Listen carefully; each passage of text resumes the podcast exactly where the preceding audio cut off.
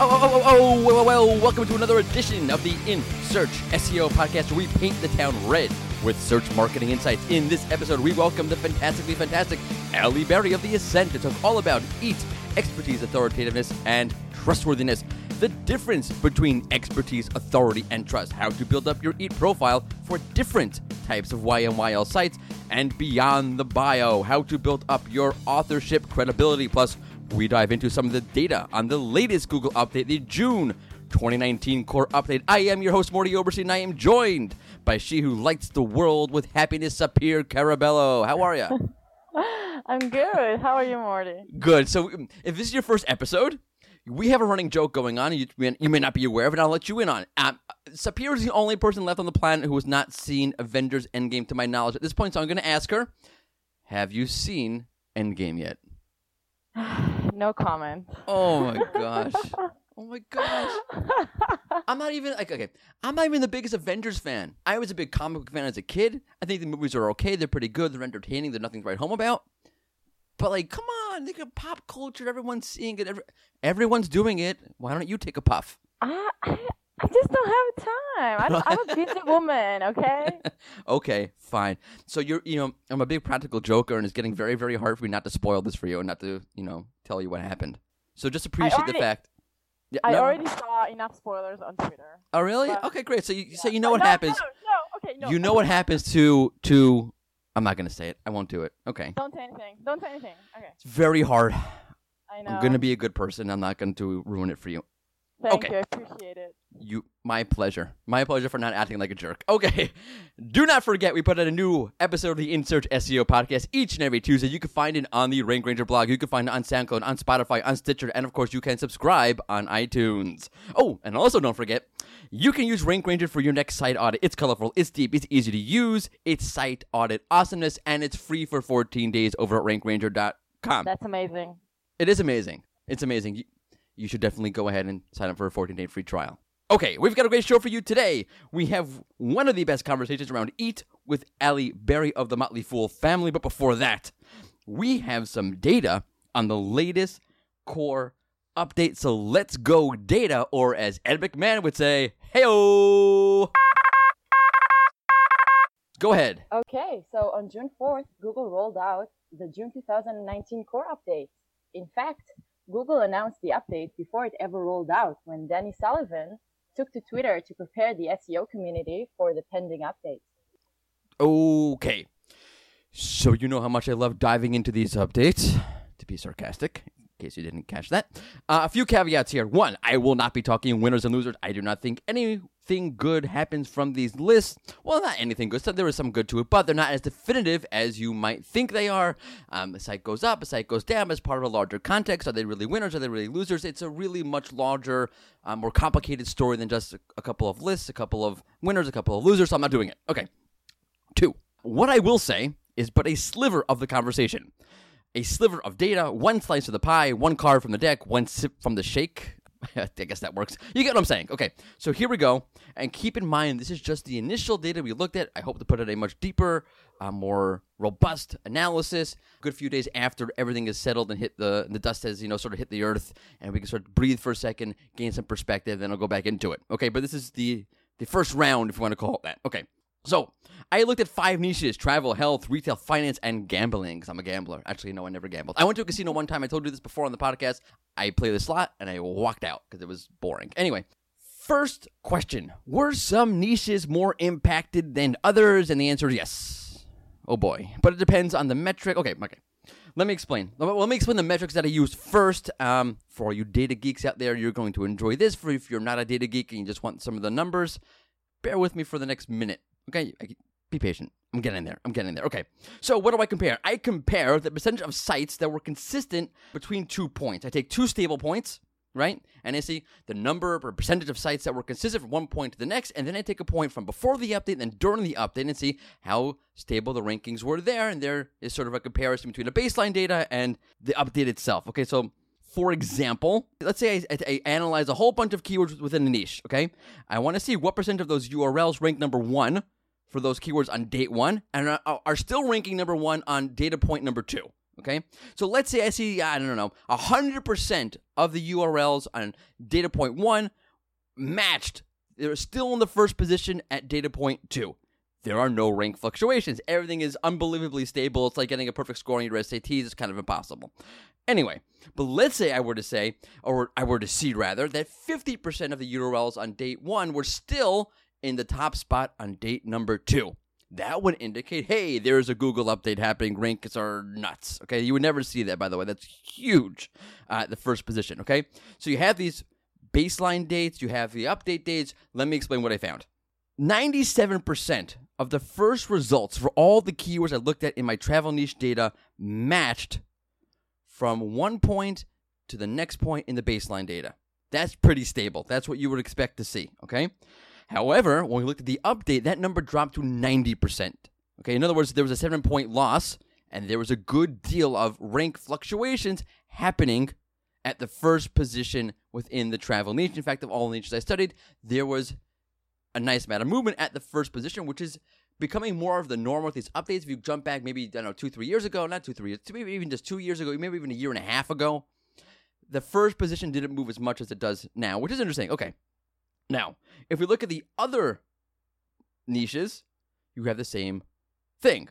Okay. A lot of movement all the way through the positions. Now, was there more? I know this is the burning question. Was there more movement within the health and finance niches?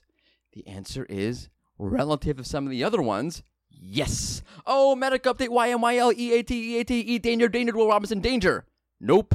To quote Jafar from Aladdin, calm yourself, Iago. Okay, because the gambling niche took the brunt of it all. While the health niche went from, let's say, the first result, okay, the health niche went from 96% stability to 85% stability during the update. That's a big jump. It's a big loss, okay? The gambling niche went from 95% rank stability before the update to 79% during the update. That's a big old shift. Okay, let me simplify this a bit because I know it's a lot to chew on. And again, for my data geeks out there, I got to give you something to chew on. Okay. Put it like this the gambling niche saw the most rank fluctuations initially. Okay, it's part of my initial roundup. What will come out at the end, who knows? But I would imagine to be pretty much the same thing. I just imagine that some of the numbers may may shift a little bit, but the general narrative is going to be the same as far as I can tell. Okay, the gambling niche took the brunt of it. Okay, they at all the metrics I tracked, be it the first position, the second position, the third position, and then track the top five overall and the top ten overall. The gambling niche was the most volatile during the update. Okay, there was the most the most movement within that niche. Okay, that said, okay. By the way, that could point to there being a strong quality element within the update. Okay, I'm not going to speculate any more than that. For many metrics, in fact, for almost all the metrics, outside of the gambling niche, the YMYL niches saw the most movement. That's be the health niche and the finance niche. For example, the third position, and discounting the gambling niche, the finance and health niches saw stability losses of over 30%, while the other niches, travel, uh, retail, saw only around 10%. Okay? So that's a big gap there. So same pattern. We're looking at the top five results and the top 10 results overall. The gambling niche took the most you know, it was the most volatile, the most rank fluctuations in the health and the the finance niche, I guess, were second tier. Then your third tier were the other niches. I am not going to speculate, you know, oh, it's targeting health and it's targeting YMYL. I'm not saying that. I'm not saying that at all. Uh, it could be that some of the tweaks that Google made to the algorithm were applicable to those sort of sites. Possibly, I'm not going to speculate any more than that. That's my going theory, I guess, but I won't go any further into that. I'll let you draw your own conclusions. I don't think Google's targeting YMYL specifically, like many thought during the Medic update, which was also misconstrued because many were not actually saying that. People did. Th- I'm not. I'm not getting into this. I'm not getting into the Medic update. Don't. It's like I hate that word, Medic update. Goodbye, Medic update. What I do want to talk about though is some crazy data with the average position change. We've talked about that, right? The average position change. We've mentioned that on the podcast. I can't remember if we mentioned that in the podcast before. It's all a blur. Any idea? It's all a blur. It is. By the way, I was thinking, Mackie, what did we speak about last week? I can't remember. It's it's all it's all one giant blur. It's all like a Neil like a Neil Young song. They all sound the same to me. Okay. I think we did talk about it, but anyway, the average position change is the average number of positions a site moves when it's on the move. How many positions does a site, on average, fluctuate when Google is deciding to move it to a different position? Is it one? Does it jump up one? Does it jump down one? Does it jump down five, 10, 20, 30, 40? I can go on. I know numbers. Now, during an update, Sapir, what would you expect to happen to the average position change during an update? That the average number of positions a site fluctuates to be more than before the update? Exactamundo. But that's not the case. Well, it's not to, not to the extent that you th- would think. It did, it did go up, just not to the extent that you would think. For example, before the update, sites within the travel niche tended to move one position when Google decided to switch things up, you know, because Google always switches things up. Nothing stays the same day in, day out. So when a site did move, Google decided, hey, you know, this site, we're going to pluck you and we're going to move you. We're going to move you one position on average. It's an average. They don't say, oh, I have my sites move five positions. It's an average. During the update, we went from one to seeing the site it's within the travel niche move 1.26 positions. Ooh, big jump. Finance niche, okay, also jumped jumped 0.5 positions. Right, the average moved up 0.5 positions during the update, which is very very small. Okay, just put, to put some. I'm gonna get this out right. To put some context to this, okay, or perspective to this. During the Medic update, oh, there's that word again. Um, the average number of positions sites moved during the update. I, it really is. It's become like such a thing. The Medic update. Ay, ay, ay, I'm telling you, like 50 years down the line, people will be sitting on the front porch whittling wood and saying, I remember that medic update. Oh, that was a doozy. It's like, God, forget it. Okay, during the medic update, the average number of positions sites fluctuated. Okay, within the health niche, for example, they jumped two positions. There was a two position increase from before the update to during the update. Here again, if in the health niche, we have a 0.5 position increase. Okay, that's that's a one and a half position increase difference. It's huge. It's enormous. Okay, the medic update made a lot of sense. Giant movement, right? Large fluctuation. Sites are moving two positions on average, four positions on average, whatever it was. Here, okay, the increase, the, the, the normal jumping you would see, the large jumps you would see, didn't happen. So I will speculate again, or it's good speculation because it, it's just the data. I'm not really speculating. During this update, many, many sites moved but they didn't move a lot. There weren't wild fluctuations. I know you're screaming at me. No, no, no. My site moved 100 positions. You moron. I you don't know what you're talking about because everyone gets very upset about Google update data. No, no, you're wrong. Not only you wrong, you're a moron. I'm not saying that your site didn't jump 10 positions, didn't lose 10 positions, didn't lose 20, didn't gain 50. Yes, there are wild swings with these big updates. What I am saying is, on average, or mixed into those wild swings where many, many sites moving a small number of positions, one, one or so, one and a half positions on average. Okay, very few, very small, rather, very small movement for many, many, many sites. Well, of course, you do have your big sites jumping tremendously. So I'm not saying no. I'm just saying you have to realize that mixed into those large swings are a lot of sites moving a couple of positions here or there. Small movements, but many of them. By the way, I will. This is this is speculation um, because I haven't really dug into this yet. And I was talking to our CEO, Shai Harel, and I was also online, online on Twitter, online. Also on Twitter, and I saw Gianluca Fiorelli to this, um, say the same thing. I speak to him about this. It does seem that Google's getting more refined with what keywords it's hitting within your keyword set and what keywords it's rewarding you with from an update. In other words, you have your whole keywords data set that you're targeting, all your keywords that you target, all the keywords you win for. Google's now better at knowing which ones it should promote for your site and which ones it should reward and boost your boost for your site. In other words, it knows, I think Google knows, how to profile your site better. And it says, okay, these keywords, this, this, you know, all these keywords over here, these 20 or so pool of keywords, those aren't as relevant to your site as you think they are. So we're going to drop your rankings for them. They're not really attached to, or they don't really speak to your crow, your, your crow, your crow, your core profile. Oh boy. These other keywords, Okay, this pool of keywords, these 20 keywords over here, well, these are these are directly related to the core profile, exactly what your site does. So we are going to reward you, and we're going to boost your rankings for this.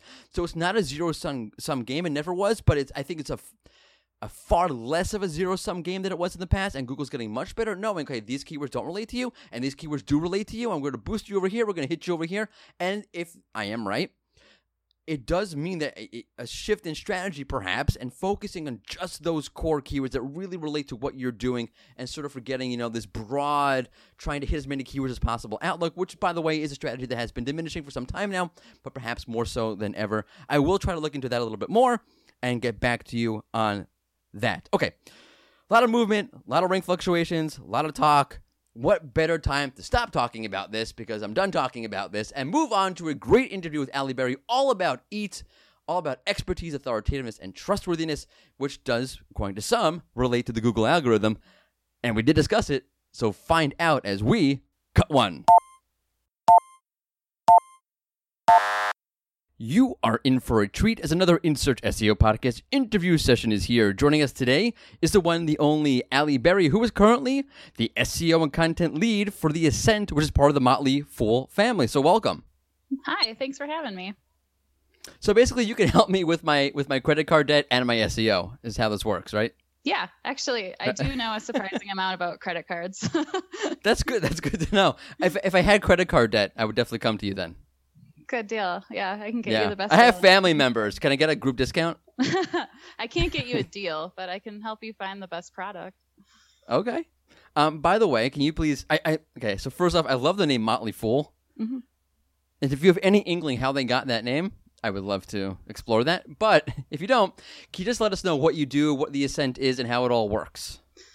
I can actually tell you the Motley Fool name. So it this company is about 25 years old, and when they first started, it, it comes from a Shakespearean play, and I forget which one it's called, but essentially the Motley Fool was the one person in a kingdom who was allowed to tell the king what he needed to hear without consequence.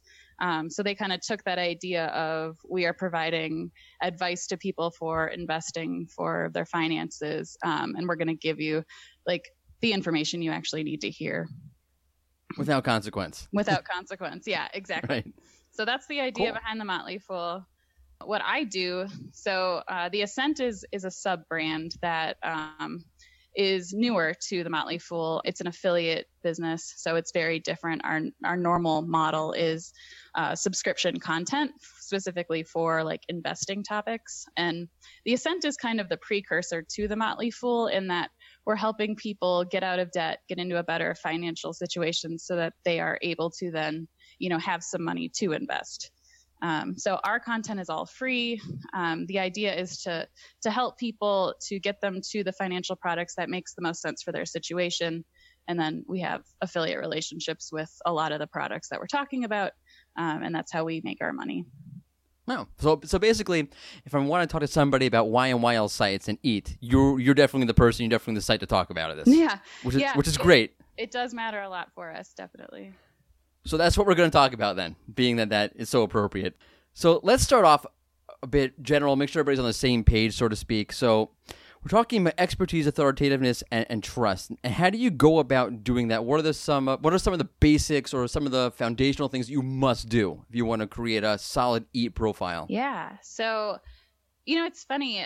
I feel like EAT is it's, it's a little squishy in that when you're creating expertise, you're going to create authoritativeness at the same time and trust. It's kind of all related, but things that I think matter for all three. So, obviously, having experts who are creating your content or are at least involved in your content process. Uh, pretty important because you know the if you actually have people who know what they're talking about they're going to create better content than if you have just your SEO content marketing team who's trying to learn finance and also create quality content. Like it's just really hard to compete. So I think actually having experts in your content strategy super important. From an authoritativeness perspective, I feel like authoritativeness is more about like showing your expertise. So having, you know, really good bio pages for all of your content creators, having a really strong about page that's, you know, who you are, what you're about, why people should trust you, like having that information explicit on your site.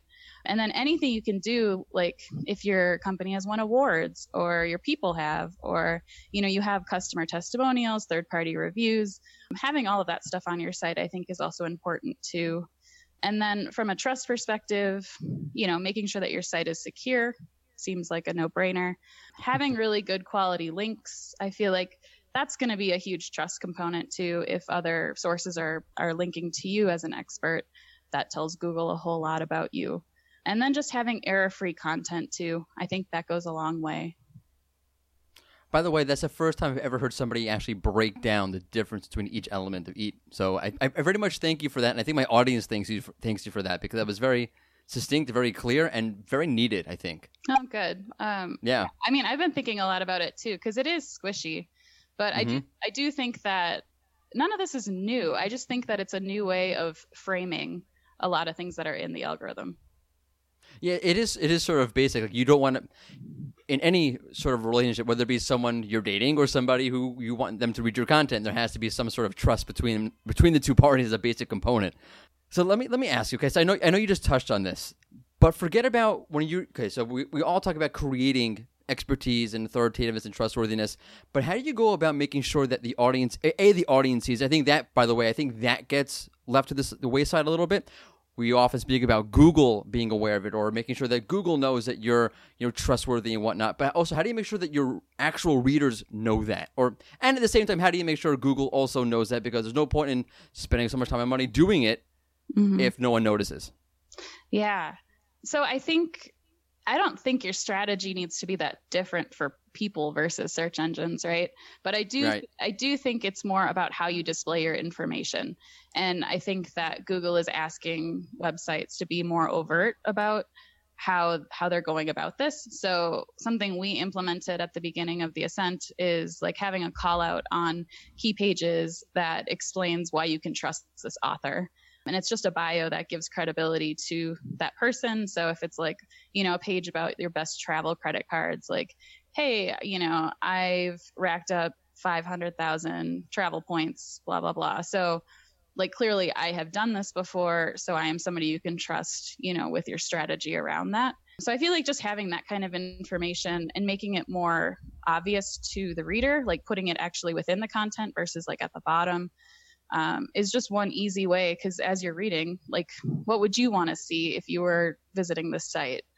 Um, so little things like that, I think, again, like the testimonials piece, I think can be really powerful if if you're putting it on relevant pages instead of like just creating a static testimonials page around it. So, like, I used to work in an agency, and I had a car dealership client who he actually took all of the reviews of his particular salespeople and put it on their bio pages. And I hmm. thought that was super cool because not only is it like helping build trust of his team, but like his team is incentivized to ask for reviews and also just to like use their bio page in the rest of their marketing. So as they're sending emails to people, it's going to be in their signature. So I feel like just doing little things like that is going to go a long way for a user. And then, you know, I think Google picks up on that. So it's all related. Would you go so far as to have a different bio for the, for different pages? In other words, same author, Mm. various sets of expertise, Mhm. Different page, different bio, or is it nah, overkill? No, I don't think so. I think it depends on what it is. So, I mean, we we do have different ones. So, in our Why You Can Trust Me, it's targeted to that particular page, and then each author has, you know, a standard bio page that gives a little bit more high level information about them, where they've been published, how long they've been in this industry, et cetera. But I do think that there is something to be said for at calling out like why this person's the right person to be writing this page. Yeah, hundred percent. Um, and with that, which flows right into my next question. So, so much goes into, so much thought goes into talking about um, an author's bio and so forth. But what are some less notable ways you can sort of build up the author's credibility outside of doing a Yeah. bio? I mean, so everything I've been talking about is what's on your site, but I think the best thing that you can do to build up your people is is to get them in other publications. It, depending on what kind of content you're creating, for us, we've been trying to get our authors into you know different news sources, um, kind of building up relationships with journalists to to try to get you know those media placements, but also those links. But that i think that's a huge deal right? Because that's help helping build up our authoritativeness from the outside. So I, I do see like yeah obviously it's helpful if you have pr people who are dedicated to that kind of an effort but i mean anyone can join that help a reporter out site and become a source for journalists and i think that we're going to see more merging of like pr and seo practices with eat That is very interesting. I mean, would you? Let me ask you. So, you have an author. They have their very. let- Let's just say they write for more than one site, uh, more than one topic, sort of related, whatever it is. Let's say I'm with all within the finance niche, but different finance topics for different sites, different bios. Then, to what extent do you think Google's able to sort of synthesize all these different bios into one author profile, or do you think they're just totally and There's no way they can do that. Like, do they know author X? And do they know Author X from just one site, or are they able to sort of glue it all together from multiple sites? It's a good question. I don't know the answer to that question. I wish I did. if you did, I'd give you a million bucks.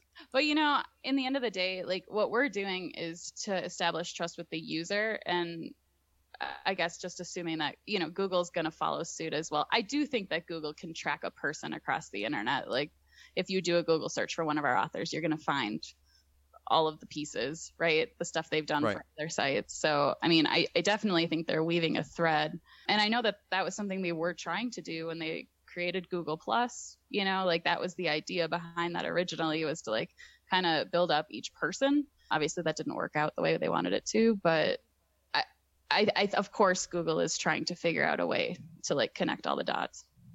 Right. I mean, look, they do know. Let's say you search for, I don't know, uh, like John Madden. I have no idea why that's like my example that I go to, but John Madden. Okay, fine. You have those related search boxes. So, like, uh, for example, I can't remember. In many instances, you'll have the entity you're looking at, say it's John Madden. They'll have a whole list of, you know, al- alumni to whatever college they went to. So they're able to pull out, okay, that John Madden went to whatever college, which I have no idea if he ever went to college from the way he talks. Probably not. but but they're able to sort of pull in okay so this guy went to this college this person went to that college this person went to this college and here's all the other people who also went famous people who went to this to this college so that it seems that they are to whatever even if it's at a basic level sort of scour the web and pull in who's related who's not related and sort of pull together your background from your various aspects of what you have and done in the past and what you're doing now so mm-hmm. it would go to stand that there's some sort of way that they would be able to do that i would assume more with with high profile authors versus your average author for whatever website. Yeah. But the ent- the entity indexing, the entity web that they're creating would seem to speak to the fact that maybe they could do it. Yeah, I I absolutely think they could do it. I guess the question is is it worth their time to figure it out? I I would hope so. Just, I, only because it's cool. Yeah, I I totally agree, especially with high profile people, but no, I I think it I think it definitely matters. So yeah. Okay, so let me let me ask you because we speak of eat so indiscriminately, right? But mm-hmm. there are really two two sides of this coin. There's the health sites and and the finance sites. I mean, there are other subcategories within there, but does eat manifest itself differently for different types of sites? I think yes. However, no. well, that was clear. Yeah, right. No, I think yes, in that, and I don't think this is new, right? I think that if you are looking for, say, medical information, it's important that it's coming from an authority like a Rochester Mayo, a Cleveland Clinic, right? So I think that depending on what the query is, I think that the expertise factor matters a whole lot, as well as and everything else that follows suit too, the authoritativeness, and then with that comes trust. So yes, I think that it, it does matter based on what somebody is looking for. And I, I mean, I understand why they they targeted finance and they targeted health first because like those things do matter a lot to people's you know lives. Health is obviously a, a, big deal and you don't want to get bad information. Same thing with what you do with your money. So i think that's why they started targeting those first. But i i think that it would be short-sighted to say that they're not going to follow suit with other topics as well. I mean they even put that in their own guidelines like but yeah it's different. A gossip website is going to be different than, than somebody looking that's inherently harmful. Yeah exactly. Right I would imagine local would be a great place for them to start with this. You have so much, uh, you know, spammy plumbers, spammy locksmiths, whatever it is. It would be nice to have some sort of authoritativeness to the actual. I mean, I know they're trying through their local service ads, but it would be nice to do something a bit more organically. I totally agree. Yeah. Yeah, for sure. I think if I were them, that's what I would be trying to attack is like where are the worst, where are the most spammy places, and yeah, how do we get a solution in place for that? That's that's a rabbit hole right there. I think one of the one of the problems uh, well let's talk about it like this. Okay so we have let's say um and i see it more for finance sites than i do for medical sites.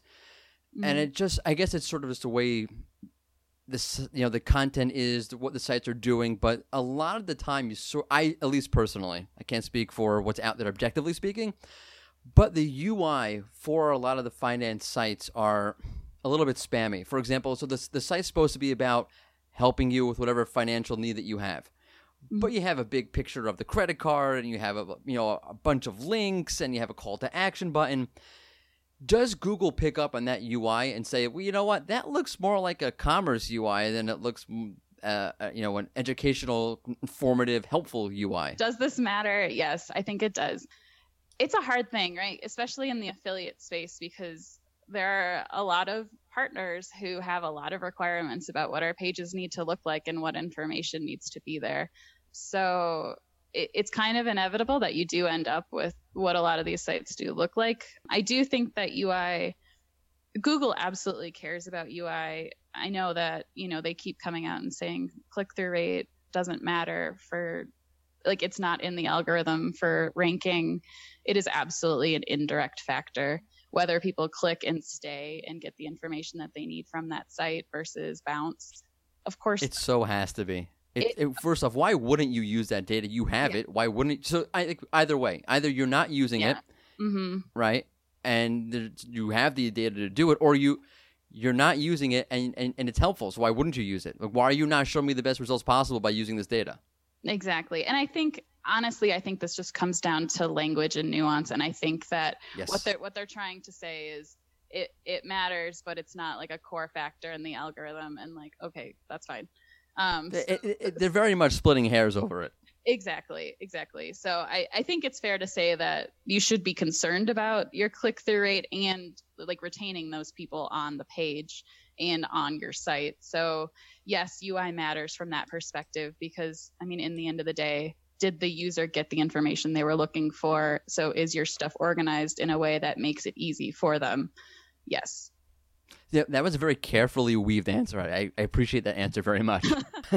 let me okay, so let me let me do the flip side of that question. So you have this problem. You have all this, you know, you're an, you have all these affiliates and you have all these requirements, and you're sort of stuck, and you have to do all these things.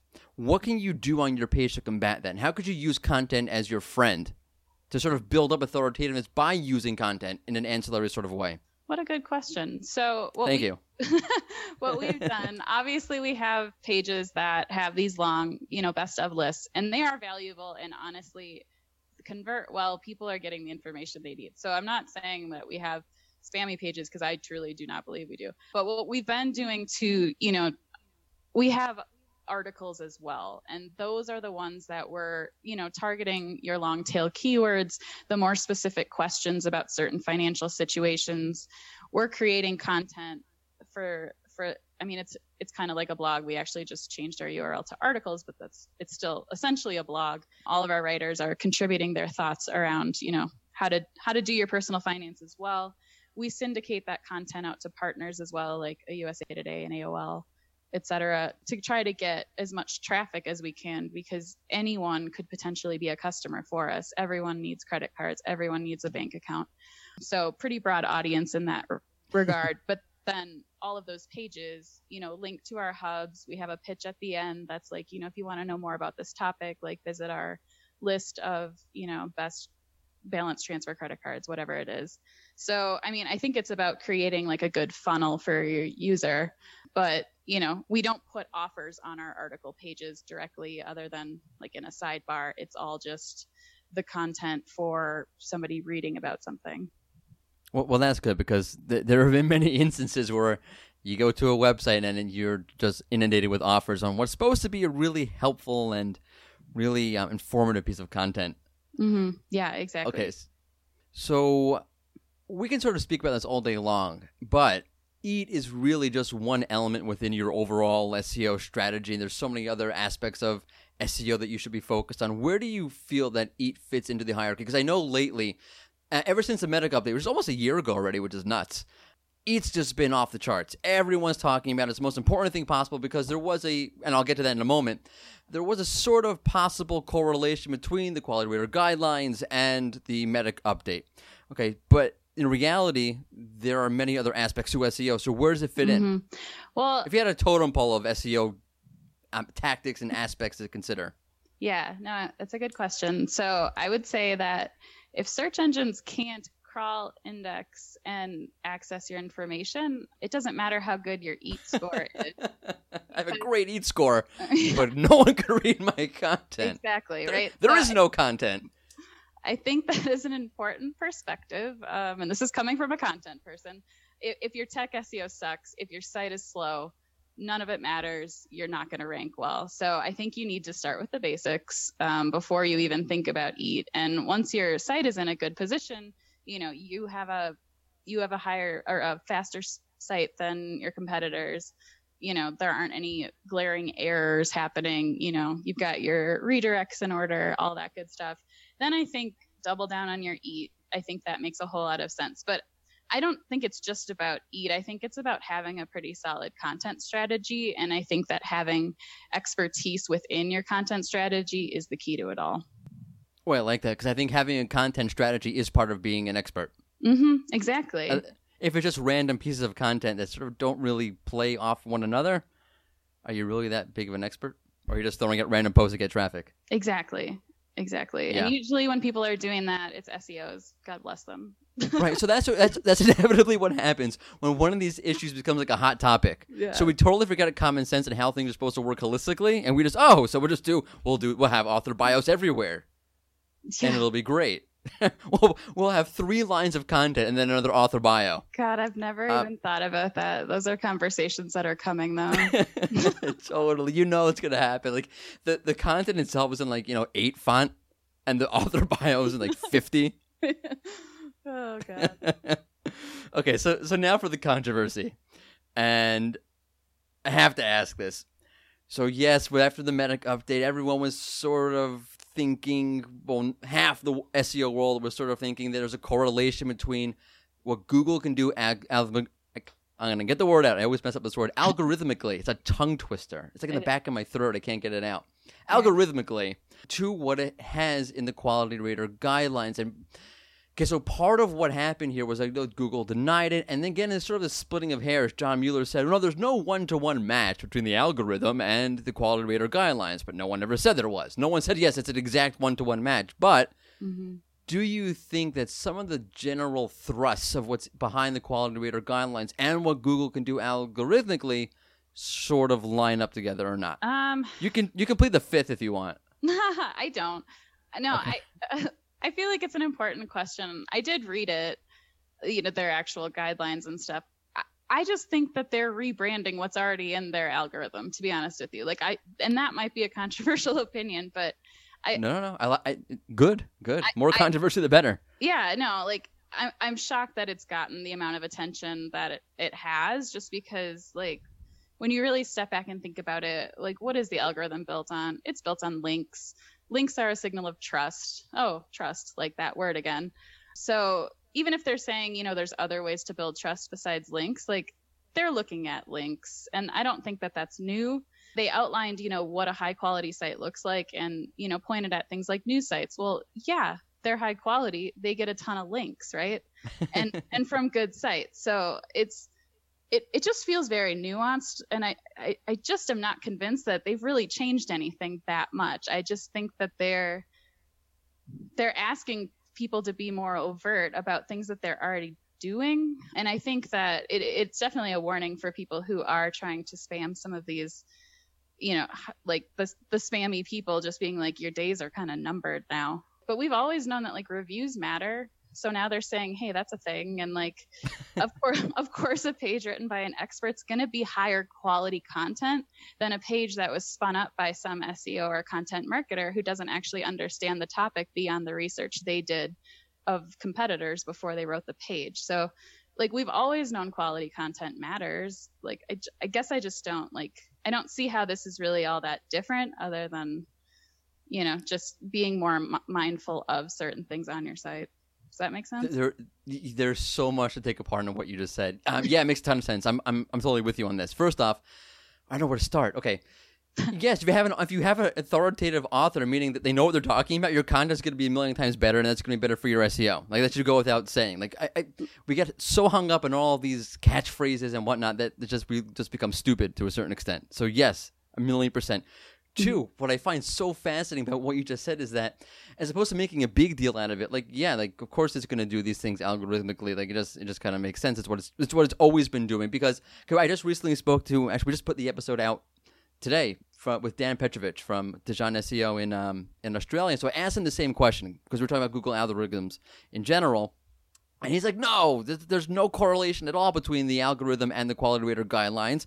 almost for the exact opposite reason that you said. And then, okay, so I usually don't take a, a take with, with my, my guests. You have your opinion. It's your it's it's really your show. I'm just the you know, I'm the facilitator. Mm-hmm. Okay. And so Dan was like, you know, I don't see it because, and there's a really fascinating reason, and his reasoning was because it's public. Like if Google was going to do something and make it part of their algorithm, they wouldn't tell you about it, which is a compelling statement to make. Mhm. But I do agree with you. I do think that what a lot of the, the the momentum behind what they're doing with their algorithm inherently for years basically aligns to what they're trying to do with the quality rater guidelines. I don't think there's a lot of hoopla to it. That said, there is another there is another side to to to to the equation that's not being represented in this episode of the InSearch SEO podcast, but has been in other episodes. So you make up your own minds. And that's all I'm going to say about the war in Vietnam. to quote Forrest Gump. it's a, I, I love that question. Okay. We have a fun little bit that we do, but before we do that, I just want to ask you, open ended, what have we not covered here? Right, When when thinking about eat and creating all these sort of you know ways of uh, creating expertise, authoritativeness, and trust, what are some things that? What first of all, what are some cliches? What are some fallacies? And what are some things that we haven't touched on? Standing on one foot, of course. You know, I think it this goes if you read all the blog articles out there about, you know, how to improve your eat and five easy steps, blah blah blah. Like, yeah, you can create these bios and your about page and all that, but I feel like that's table stakes stuff. I I I mean, I already did say this so it's not uncovered, but I feel like if you don't have a good content strategy, like that's where you really should be focused on and all of this is going to follow suit and and just figuring out a way to leverage the people in your organization who have knowledge that could help your content strategy like a lot of people who are you know very high up or you know if you're i'm in finance right so if you have somebody who's like a cfa or a cfp out there who maybe isn't a good writer still figuring out a way to like leverage their knowledge and you know work with them as like the content marketer or the SEO behind it to to make sure that like their expertise is is in your content. I feel like that is the key to success everywhere and that in, that involves actually like de-siloing yourself and going out and talking to the people at your organization. Heaven forbid. Yeah, right? Right. You know, co-authorship. Does that work? Is that a thing? Oh, absolutely. Should it be a thing? It could be a thing. I think it's a really valuable thing to do. I've done that in the past with previous content strategies, man, where we had some really, really smart people who just couldn't write and and honestly didn't like it. But, you know, so then it's like, okay, well, this is going to be more of an interview format. And I mean, sometimes I would ghostwrite things and use the other person's name because right. they again have more authority than I do on the topic. Like, who wants to hear me talk about getting your CFP when the reality is I've never taken the exam. So, you know, so like it's it's kind of about finding that balance and and recognizing when when your name should not be anywhere. And I mean, that's hard for some people because they want to build up their portfolio and what have you. But in the end of the day, like think about what the who the user wants to hear from and go with that. That's sound advice. Very sound advice. Yeah. Which is always hard because yeah, we do as as as someone who writes, you definitely want to have your profile out there, and you definitely want to build up that portfolio. So Yeah. yeah, that would suck, but it gets it, it makes sense. Do the right thing. Come on, Exactly. you know it. You can still claim, claim it, you know, and be like, right. I ghost wrote this to anyone who your secret your secret notebook. You show all your friends when they come over for beer. Look, I wrote this. exactly. Right. Okay. Now that we've done that, now I have this bit called optimize it or disavow it. And if you listen to the show regularly, you know what this is. I'm going to give you either two options that are really, really good or two options that are really, really bad. And you're stuck either throwing away a good option, which is hard, or choosing a really bad option, which is also hard. Um, this is the Alli Berry version of optimize it or disavow it.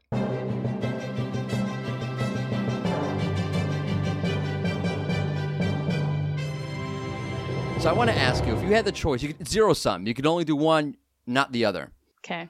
If you could write an about page for your website or list customer reviews and you can only do one, which one would you do? I think I would go with the customer reviews.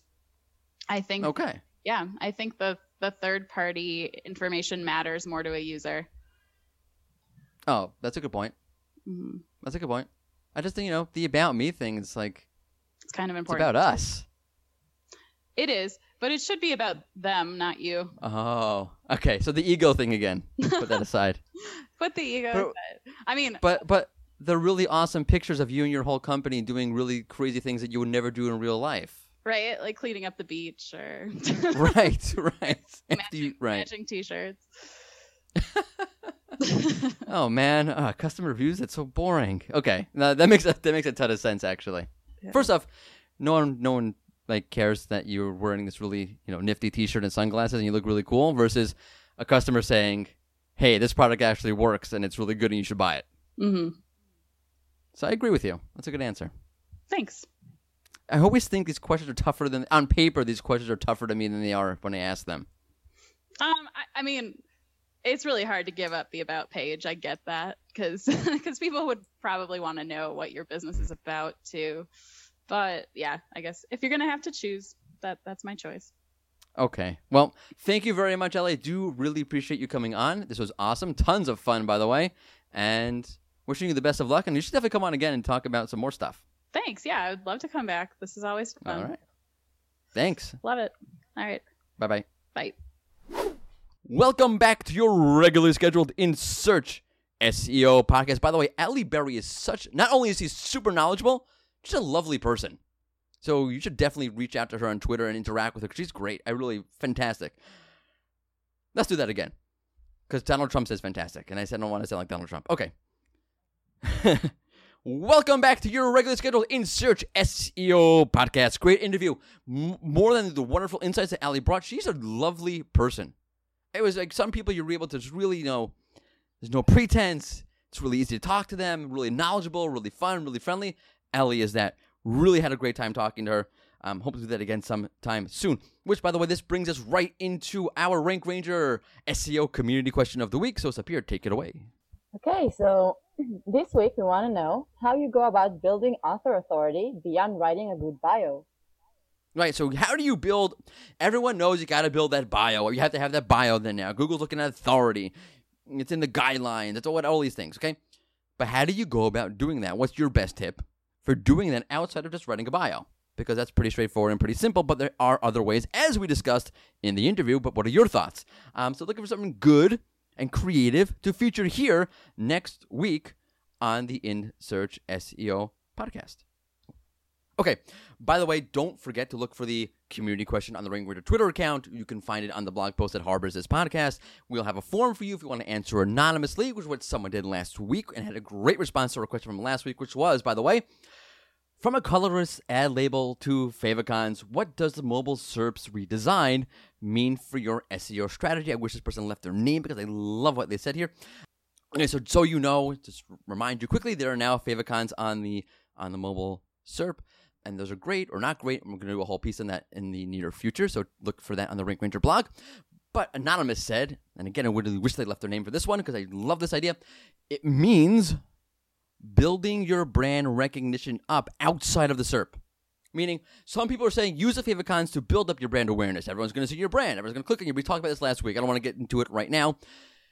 But everyone's saying, yeah, this is going to be great for your brand awareness. People will see your, your, your, your logo on the SERP, blah, blah, blah, blah, blah. This person is saying, no, no, no. You need to do that first. So when they come to the SERP, they know your brand already. And I love that idea. So social media, all those sort of things. It's a great piece of advice. Okay, moving on. And just want to say that we're we're to do the news now. It's time for the news. But we are recording this a wee bit earlier than we normally would. So this is a condensed version of the news. So if it's not as prolifically long and robust and complete as it usually is, stay tuned for next week. Okay, Sapir, do us all a giant favor and please hit it with the news.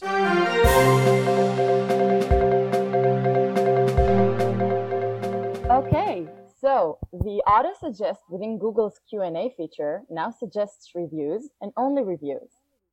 Ooh, okay, right. So, um, you type in the Q and A feature in the local panel.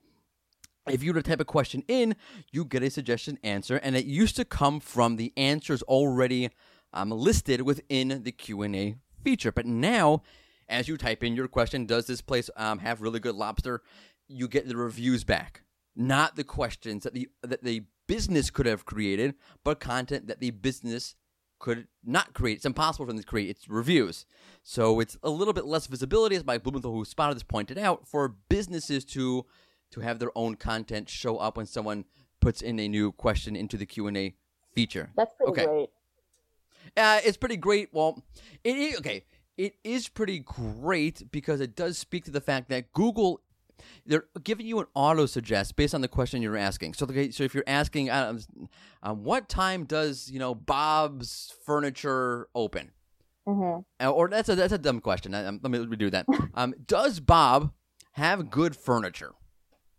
And you'll you'll you'll get reviews that align to your particular question. That's obviously a very easy question to answer, but let's do something a little more complicated. Okay, when buying a brown leather couch with you know a recliner built in, does Bob's offer a great deal? And you'll get a review that aligns to brown leather couch and recliner, which means, by the way, if Google is pulling up that review as an auto suggest, it also means that Google is very, very, very, very, very aware of the content that's being left in reviews. hmm And that's cool, interesting, whatever word you want to use for it. Okay. Okay. Okay, let's move on. Google is again testing a carousel within the local pack. So instead of listing one on top of the other, you have a scrollable carousel. Right, so you don't have your typical three listings, you have a scrollable carousel, and it is kind of interesting. There are all sorts of other tablets that you're looking for. I don't know, let's say you're looking for an electrician, right? So you can also you'll have like your your carousel there for electricians, and you might have something there for underneath an, another expandable carousel for some other subcategory. I don't know, electrical engineer. I have no idea. Um, electrical inspections, and you'll have you open that tab up, and you get another three, another three, you get another um, carousel that you can scroll through there. Now, what's interesting is and as Mike Blumenthal pointed out here, because he's the one who found this, and he's Mr. Maps himself, Professor Maps himself, rather, the scroll packs, okay, are not at the top of the SERP. You know, you have to swipe down to get to them. Right, it's on mobile. So usually you, you show up on the SERP, you get your local pack right away. Here you don't. And actually, we actually interviewed Mike recently. That's going to be released in the near future. And I had a chance to ask him about this, and he said that he thinks, and you'll hear more about it in the future week, so stay tuned for that. But he thinks it has to do with the fact that Google is avoiding some critique about favoring their own local results, and therefore they push the pack down with this scrollable option. You'll check out his full theory on this when we release the interview with Mike Blumenthal in the coming week. Stay tuned. And that's all I'm going to say about that. That's all for the news today, right? Right. I mean, we could do the Google update, but okay. In other news today, there was a Google update called the June, the uh, I, I yeah the June 2019 core update. I got it right. I was to call Florida Five, but I decided not to. By the way, you know why Google released the name first, right? They this is an interesting one, of course, as we mentioned already. But Google announced the name of announced that there will be an update coming, and they announced the name. Why did they announce the name? Because the last time they had a core update, the March 2019 core update, people were calling it silly things like, you know, the Florida 2 update, even though it had nothing to do with Florida 1. So instead of calling this Florida 526, Google said, hey, we'll just call it the June 2019 core update because that makes much more sense. Anyway, okay, another great episode is behind us, which begets another great offbeat question. So here is your fun in search SEO send off question. Since you, Sapir, have not yet seen Avengers Endgame, and by the way, you you I prepared these questions in advance. So this is how this is how highly I think of your movie watching um, proficiency here. I planned the question for you not seeing the movie. I don't have a backup question. Oh if you God. told me, yeah, I saw. it. if you told me, yeah, I saw it, I'd be like, oh no, we don't have, we don't have a question. I mean, we would still have the question, but I wouldn't have that intro. Okay. Good thing I'm. Okay, I'm, but I, I I'm a reliable I'm saying I planned on you not seeing. You were you were a reliable source for not seeing movies. Okay. If you ever want a person who has not seen a movie and you want to rely on them, it's Sapir. Thank you, Mordy. That yeah, and my my pleasure. Really, it's your doing Yeah. because you haven't seen Avengers yet. And this this is by the way, you realize that I'm an immense practical jokester. Jokester. I am going to keep harping on this point. Even if it takes like the next two years for you to see the movie, each and every episode, we're gonna talk about Avengers Endgame. That's it. I'm gonna gonna watch it over this weekend. Just just so you can shut me up. That's that's what my wife does when I look at YouTube clips. I'm like, hey, here, check this YouTube clip. It's like, I don't want to see this. You have a like, we have a very different sense of humors. I have a mm-hmm. very different sense of humor than most people, so Right. like I don't want to see your YouTube clips. But eventually, she just kind of caved, like just she can like, okay, like stop talking about it. I've se- I've seen it. I get it. Gosh. Oh boy. Anyway, okay. So here's the question. Are you ready? Yeah. Which Avenger is Google? Because you haven't seen Avengers Endgame. Now you don't have the full analysis. Like you can't fully appreciate and analyze which Avenger is best because you haven't seen Endgame. Maybe the personality change in Endgame. You wouldn't know.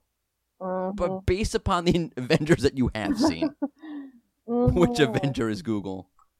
Oh, th- that's a pretty tricky one. Um, so I meant for it to be tricky. It's it's like an SAT question, right.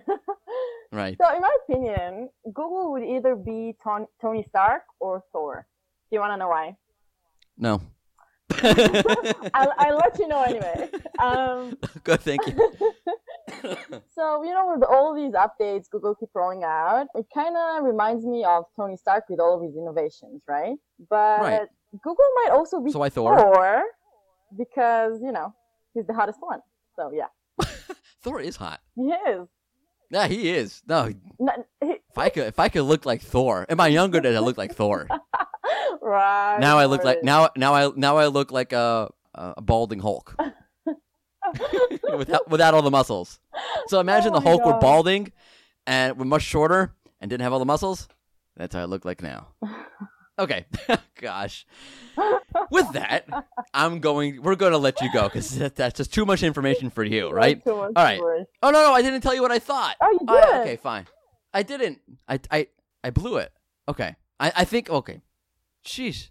Okay, I think Google's the Hulk Why? because he's balding and getting older. because there was a because okay, so before before this June 2019 core update, if you look at the rank risk index weather tool, you'll notice there was a ton of calm before the storm. Was like very low levels, like really minimal levels of rank fluctuations, and then boom, the Google update happened. Sort of like the Hulk. Very calm, very pleasant, very awesomely cool and suave Dr. Banner. And then boom, rip purple pants, bulging green muscles, sight sent spinning down the SERP. Google's the Hulk. But you know, the Hulk never had his own movie. He cannot like Oh, you know, oh, Google oh. is like the main protagonist, and you know, Okay, you cannot just. okay. I don't know. I disagree. I disagree. Let me let as an old man and an old comic book fan, let me correct you right there. No, I know the one with Eric Eric uh, Bana, whatever his name is. Yes, there Um, was. And I'm not I'm not even gonna say and there was one with Ed Norton also. Both those are terrible. Okay. But yeah. I'm referring to is the Hulk's own TV show. What are you talking about? Uh, exactly. We're gonna leave it there before I lose my before I lose it. Okay, I'm not gonna lose it. I don't really care. And it wasn't that great of a show, but it's like part of pop pop culture. Okay, okay.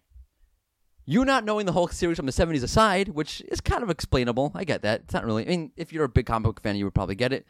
If not, not. It's it, it's it's okay, Sapir. Thank you. We we love you anyway. I appreciate it. Yeah, it's a good. You should check it out. It's very cheesy. I, I Mm. don't think I will. Yeah. No.